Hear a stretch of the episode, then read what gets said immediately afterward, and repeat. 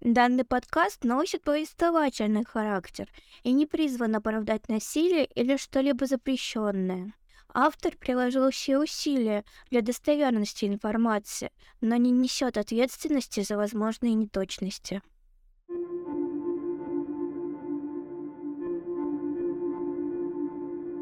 Габриэль Петита родилась 19 марта 1999 года в Блю-Пойнте, Нью-Йорк. У нее была большая и дружная семья, в которой кроме нее было еще шестеро детей. Габриэль была самой старшей. В 2017 году она окончила среднюю школу Бейпорт Блю Пойнт в Бейпорте, штат Нью-Йорк, где она познакомилась с Брайаном Ландри. Через пару лет, в марте 2019 года, Петита начала встречаться с Ландри и переехала к нему и его родителям в Нордпорт, Флорида. Это была красивая пара, любящая друг друга и путешествовать. Их путешествие девушка освещала в своем блоге, который стремительно набирал популярность.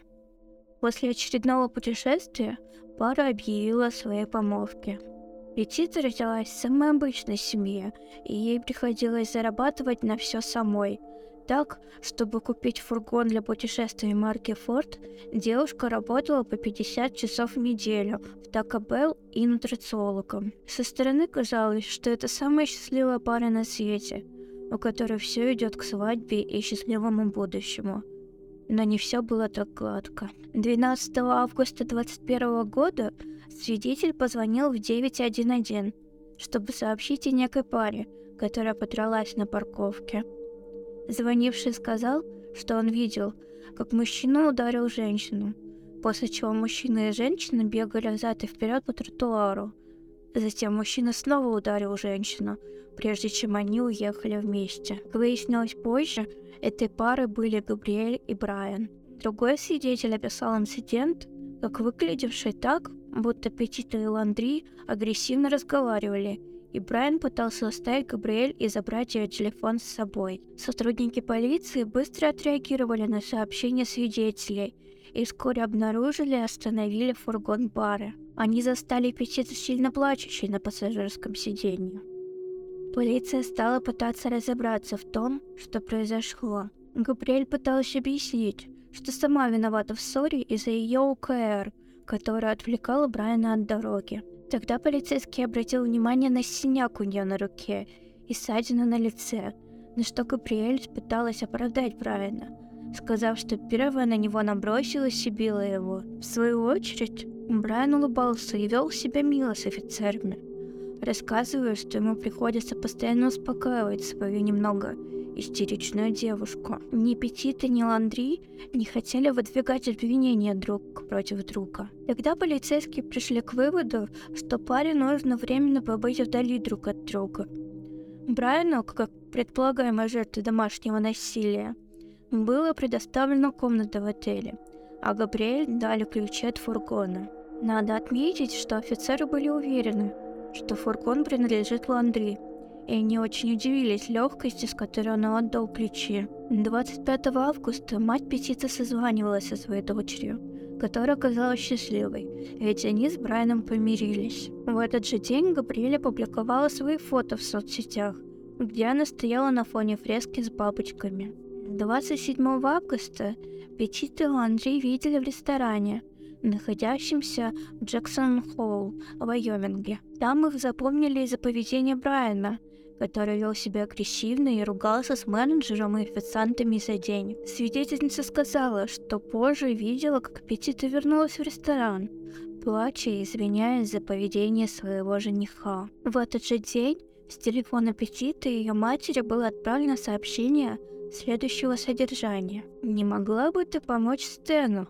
Я получаю от него голосовые сообщения и пропущенные звонки до сих пор. Сообщение вызвало обеспокоенность у матери – ведь Стэн — это дедушка Габриэль, и она никогда не называла его по имени. Следующее сообщение мать получила 30 августа. В нем просто говорилось в Есемите нет связи. 1 сентября Ландри вернулся в дом своих родителей на фургоне Петита, но Габриэля с ним не было. 11 сентября родители Петита, не знавшие, где их дочь и возвращалась ли она вообще, подали заявление о ее пропаже. В свою очередь, Брайан не пытался искать невесту. Он даже ездил в поход со своими родителями 6 и 7 сентября.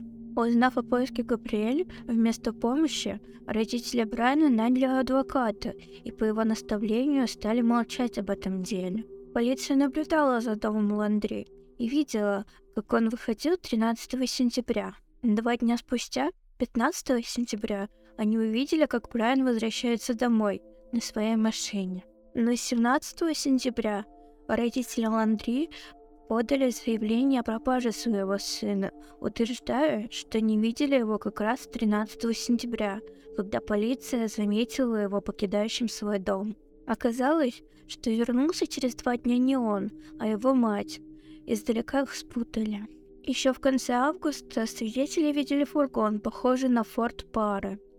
Этот фургон двигался очень медленно, и водитель странно себя вел. Недалеко от этого места уже 19 сентября были найдены человеческие останки, принадлежавшие Петита. Она скончалась от травм головы и шеи тупым предметом с ручным удушением.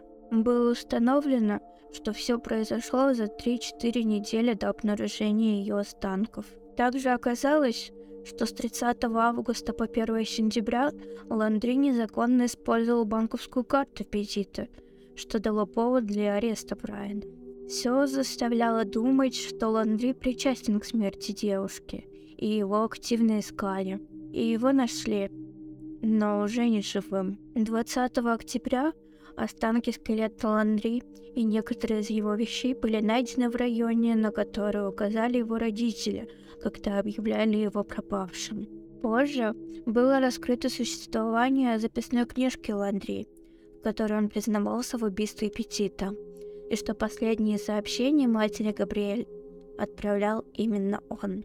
Власти официально обвинили его в смерти Петита. В июне 22 года адвокат семьи Ландри опубликовал полную запись в блокноте, в которой Ландри утверждает, что Габриэль упала и поранилась, и он лишил ее жизни из милосердия, как он думал. Однако эксперты утверждают, что рассказ Ландри не соответствует выводам следствия и является попыткой найти оправдание своим действиям и нежеланием признавать свою вину. На этом я заканчиваю третий выпуск подкаста «Прошлой ночью в кошмаре», подкаста о самом страшном, что нас окружает. Подписывайтесь, если вам понравилось меня слушать. Буду очень благодарна. Также вы можете поддержать меня на Boosty, где можете найти дополнительные материалы по освещаемому делу, которые я не смогла добавить в подкаст. Ссылка будет в описании.